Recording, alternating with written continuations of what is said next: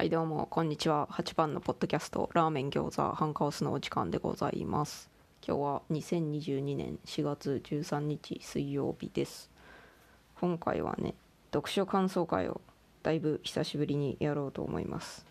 言うても漫画の感想とかやったからそんなにも久しぶりでもないかもしれない。ただ毎月1日の読書感想はあんまり最近やれていないですね。で今回感想を述べる作品は絵本です。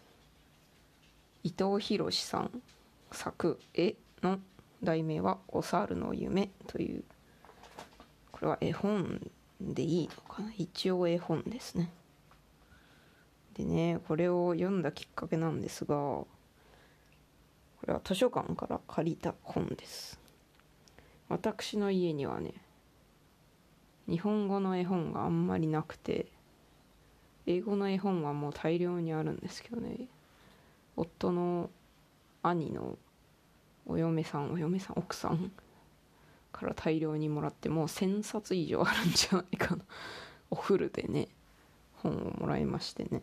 その夫の兄にもお子さんがいるんですけどその子たちはもう大きいから絵本とかも読まないよねということで全部ほとんど全部譲ってくれたんじゃないかな。まあそれは置いといてですね。日本語の絵本がないので図書館からオーストラリアの図書館でもある程度日本語の絵本があるんですよね。ただ私の近所の図書館にはあんまり日本語の絵本がというか全然なくって。だからオンラインで予約して他の図書館に置いてある絵本を借りるんですけどそして近所の絵本じゃなくて 近所の図書館に届けてもらってね。でその図書館のカタログをチェックする時に特に内容が分からずタイトルと絵本であるということだけ確認して予約を入れるのでどんな本かさっぱりわからなかったんですがこの絵本はね読んで衝撃を受けましてこれはちょっと感想に残しておきたいなと思った次第でございます。そういうわけで伊藤博さん作の題名は「お猿の夢」あらすじというかネタバレになるんですけども内容の方はねまずねちょっと読んでいきましょう。読んでいきましょうじゃないよ。南の島に住んでいるお猿の生活みたいなのがまず描写されます。お日様が昇って目を覚まして朝起きたらおしっこしてご飯を食べて毛づくろいして木登りをしたり。で次に衝撃なのがカエル投げをしたりって現れるんですよね。カエルを投げるんですよこのお猿たち。で投げられているカエルも楽しそうな顔をしているんですよ。衝撃なんですよ私には。遊びとしてカエルを投げるキャッチボールのように投げるんだと。カエルを。で投げられるカエル楽しそうなんだっていうね。表紙にもねお猿が書いてあってお猿がカエルの手を握って横にカエルがいるんですけどもうなんかすごい表情してるんですよ。このカエルが。是非表紙を見ていただきたい。何とも言えない表情をしている。どうなんだこれは。楽しそうにも見えるがもうなんか諦めたようにも見える。心の持ちようで見方が変わる。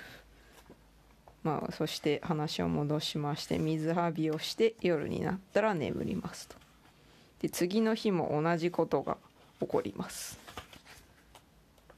そして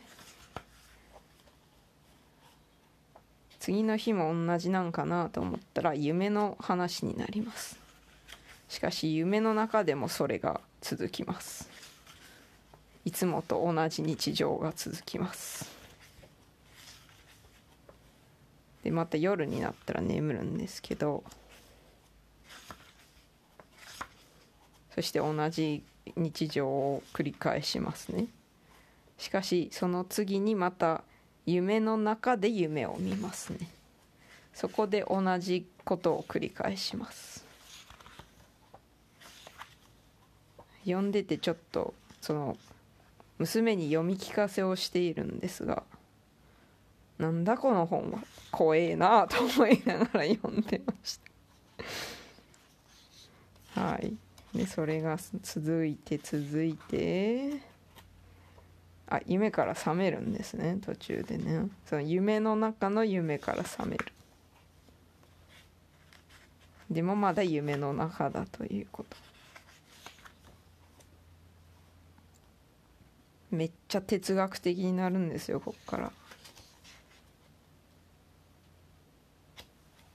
夢の夢の中でも自分はお猿だし夢の中でもお猿だし夢の夢の夢の中でもきっとお猿だしみたいな話があってもしかすると今も夢の中かもしれませんみたいなことを言い出して僕は僕の夢を見続けているのかもしれませんって。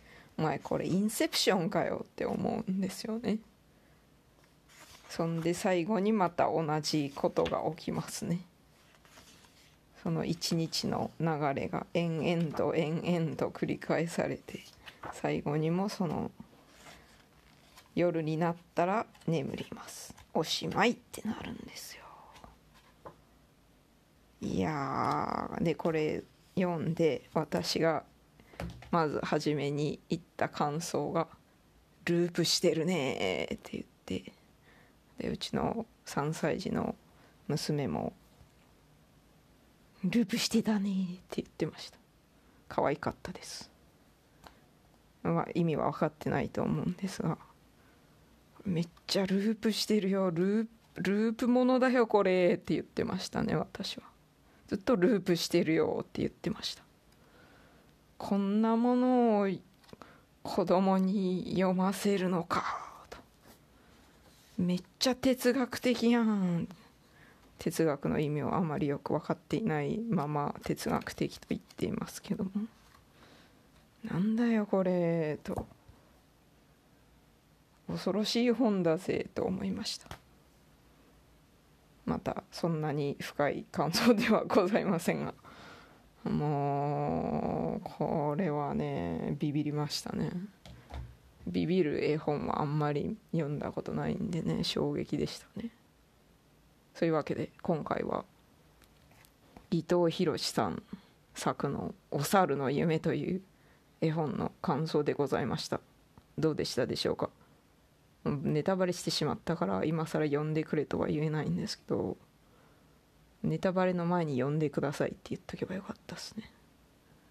いやあれだわ注意を概要欄に書いておこうはいそれでは最後まで聞いてくださりありがとうございました。さようなら。